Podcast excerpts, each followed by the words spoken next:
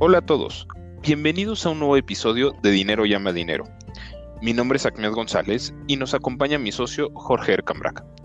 El día de hoy les compartiremos algunos errores financieros y seguramente te darás cuenta que has caído en más de uno.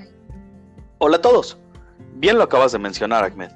Los errores financieros son algo con lo que todos nos hemos topado una o varias veces y es por estos errores que nuestras metas financieras pueden verse afectadas fuertemente incluso teniendo que sacrificar nuestros ahorros que con tanto trabajo hemos logrado hacer.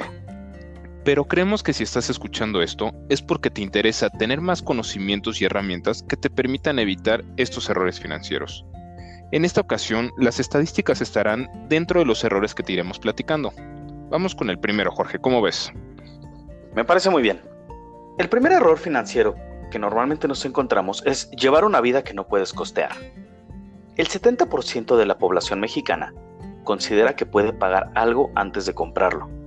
Vivimos en una sociedad donde es muy fácil hacerse de cosas para demostrar que hay poder adquisitivo. Quise para impresionar a alguien o querer demostrar ser alguien que no eres. Lamentablemente vivimos en una sociedad de consumo donde la mercadotecnia y la publicidad se encargan de generarte una necesidad que antes no tenías en absoluto. Pero estas personas y empresas no se preocuparán por ti o tu futuro financiero.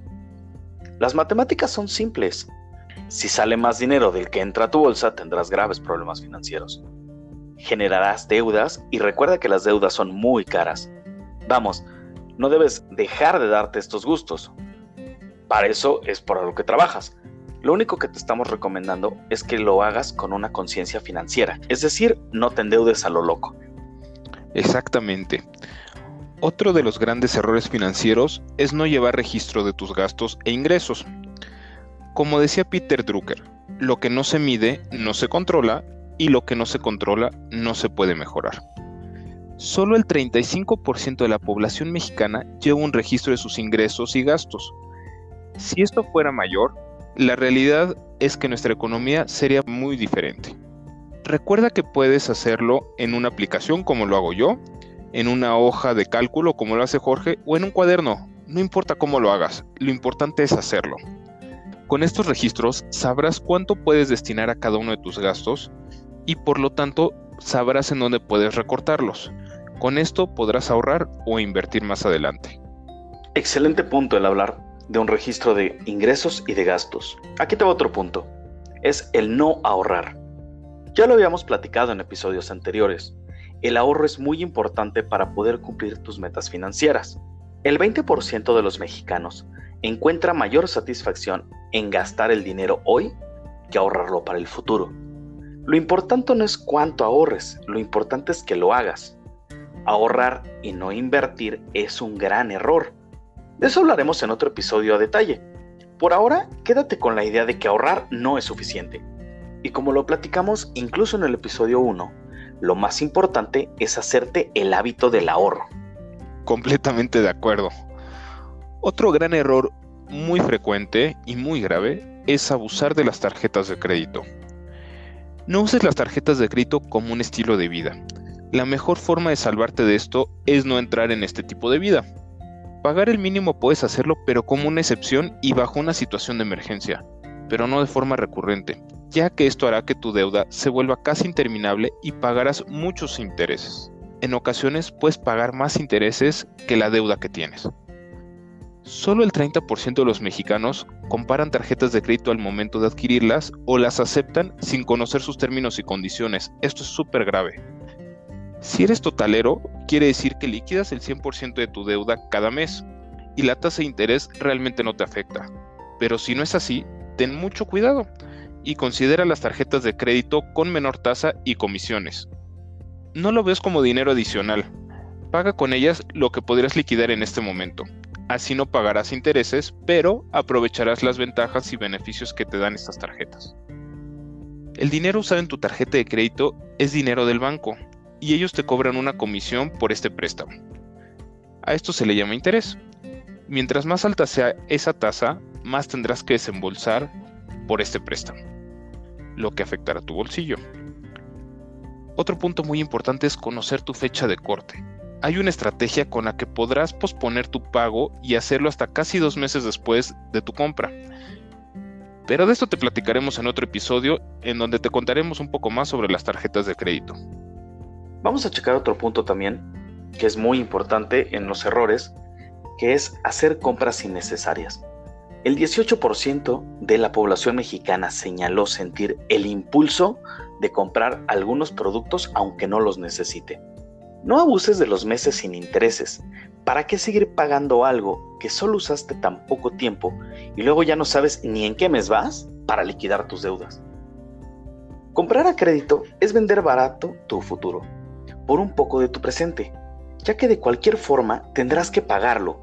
Si puedes liquidarlo en el momento, mejoraslo y no generes deudas que más adelante te podrían complicar tus pagos. Otro punto es comprar a crédito cosas que no sean importantes. Hay ciertos productos que claro vale la pena incluir en una estrategia de meses sin intereses. O bien, esto de descapitalizarnos quiere decir quedarnos sin dinero de un golpe.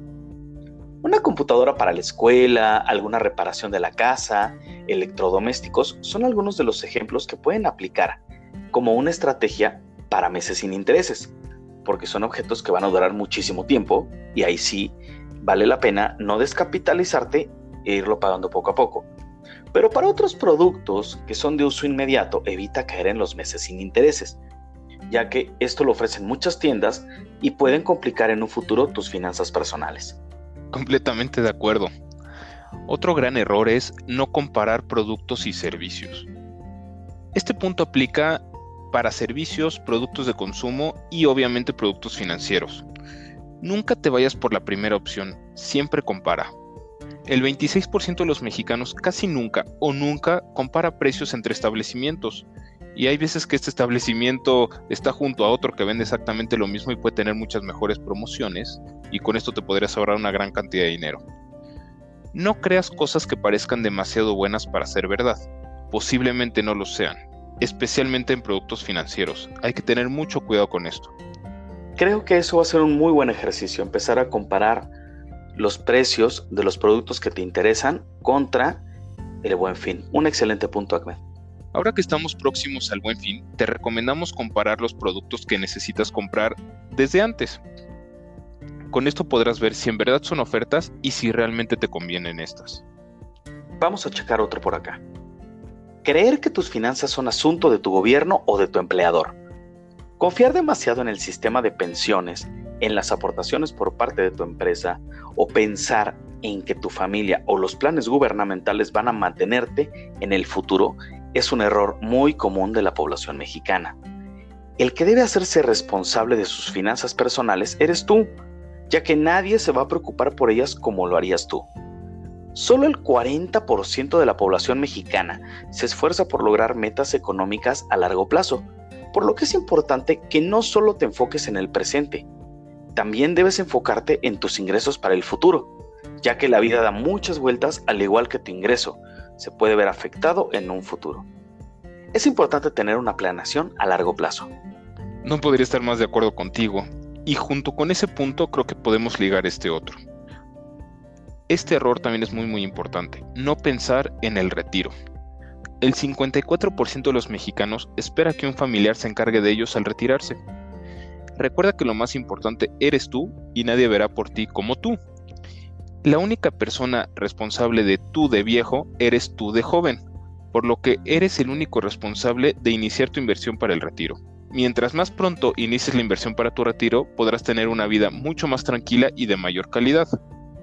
Puedes ver en nuestro Instagram la diferencia que puede hacer la edad a la que empieces a invertir para tu retiro a los 60 años.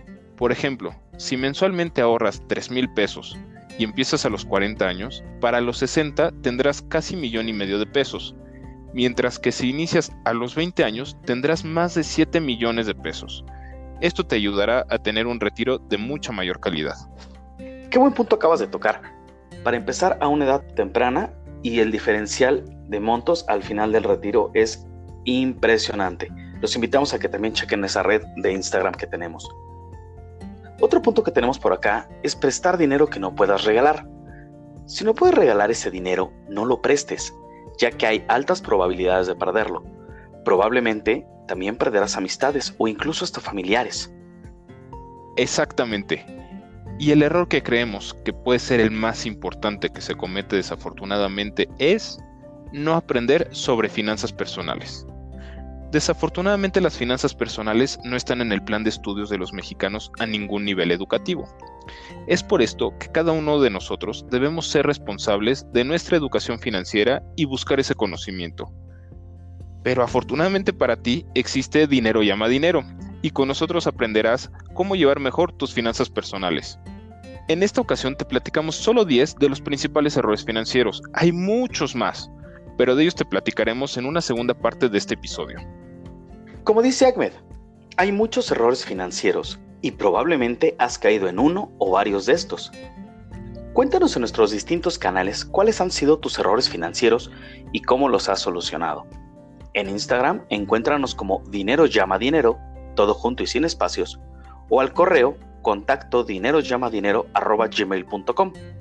también puedes hacernos llegar tus comentarios, dudas y temas de los que te gustaría que habláramos en futuros programas. Nos escuchamos en el siguiente programa para comenzar a hablar de finanzas personales. Y recuerda que las finanzas personales no es un tema complicado, depende de quién te lo explique, y para eso existe Dinero llama dinero. Hasta la próxima.